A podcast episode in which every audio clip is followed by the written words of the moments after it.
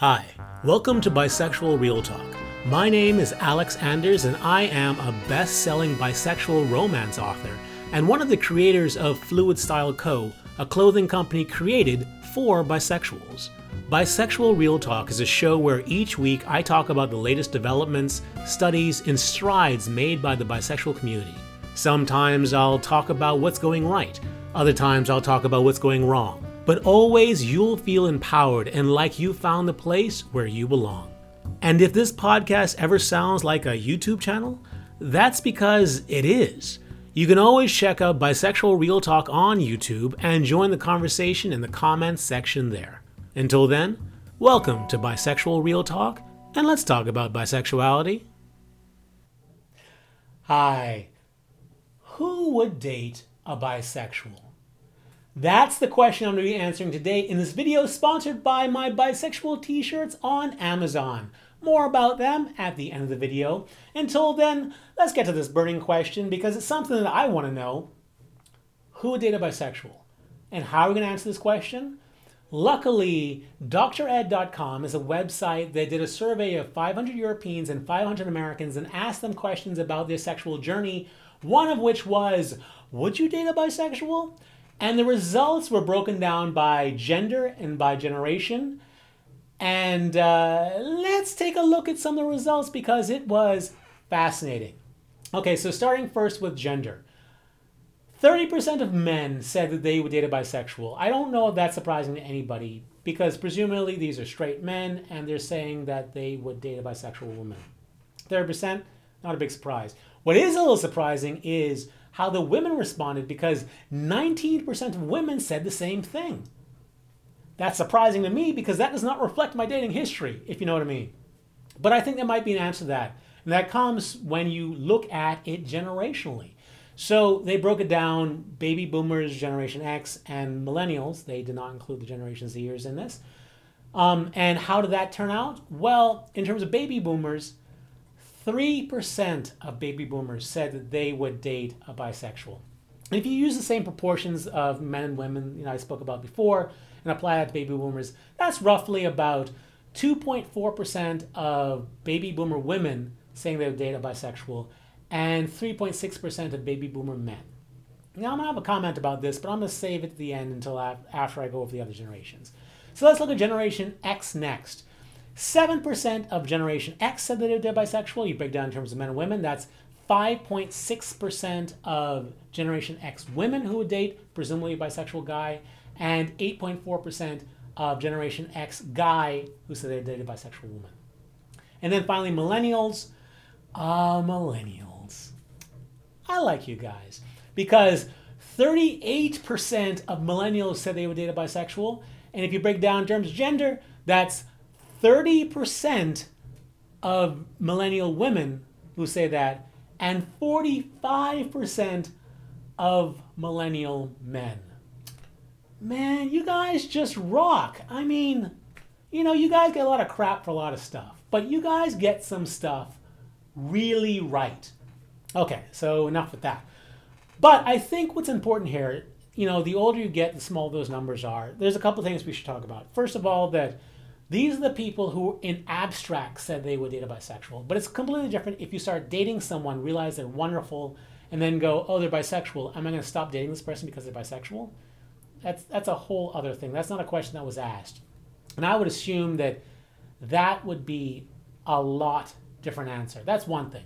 The other important thing to point out is that even for the, you know, the, the group that gets the least amount of love, which would be baby boomer men, which has you know about 2.4% of bisexual women or women who say that they would date a baby boomer you know within the baby boomer segment. So only 2.4% 2.4% might feel small because that's out of a population of 100% but 2.4% is actually the same number of people who would most likely date a gay man so, you know, there are all these gay men finding relationships and dating and all that stuff. But if you break it down, let's say that all gay men are willing to date each other, that's 2%. And then you add an amount of um, bisexuals that are willing to date gay people. And the survey, the, the other studies have said that only 10% roughly of bisexuals are in same sex relationships. So if you add in the 2% um, plus the 10% of bisexuals, that's only 2.4%. So the, the, the group that gets the least amount of love in terms of being a bisexual still have as many dating opportunities, theoretically, as the largest group of gay people. So, it, so the, so the younger you get, the you know the younger your generation, the more dating opportunities you get. And you know, in terms of just raw numbers, it is better to be bisexual than it is to be lesbian or gay. Now, I think in practice that might not necessarily be the case in terms of dating because one thing that the gay community has learned is that they need to stick together and they need to create groups of uh, gay people in order to find someone to date. So what do they do? They've created like gay clubs and gay bars and gay coffee shops and you know just gay bookstores and all the right and, and they have cruises for gay people. So technically speaking, this is all same-sex stuff, but they have branded it gay and that's what it is and that's what we have to accept it as. So whereas there might be more people willing to date bisexuals, it's harder to find those people willing to date bisexuals than it is to find someone who's willing to date a gay person because in every you know somewhat large city there is a gay part of town at least one gay bar you know within driving distance of you so that makes things much easier for them while allowing us to have the experiences that we have but that wasn't the only interesting part of the survey because Another part of the survey asked the question Will you have sex with someone of the same sex before you die? Not do you want to or do you think it's possible that you could? No. Will you have sex with someone of the same sex? So, how do people respond to this question? In a fascinating way, that's how. So, let's first look at the genders.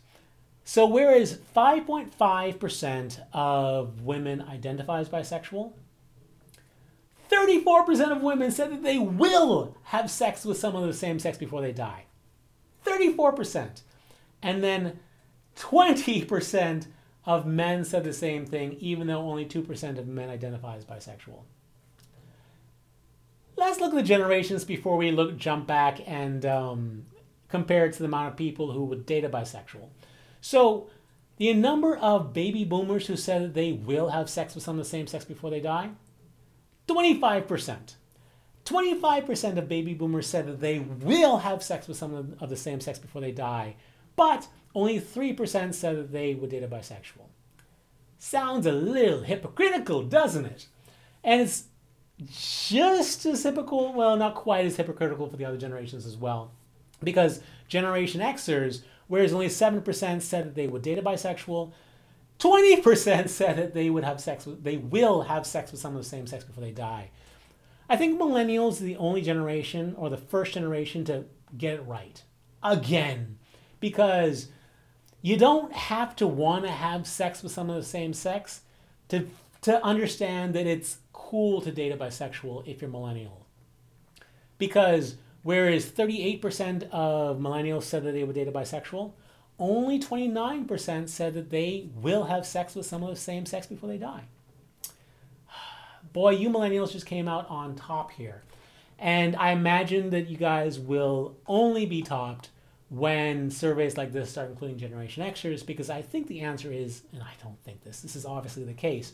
The younger you are, the more accepting you are of, of various sexual orientations, so if you baby boomers are having problems dating people, perhaps you should look down one generation and see whether there's anyone to date there because every time you look down, there are more people there that you can date.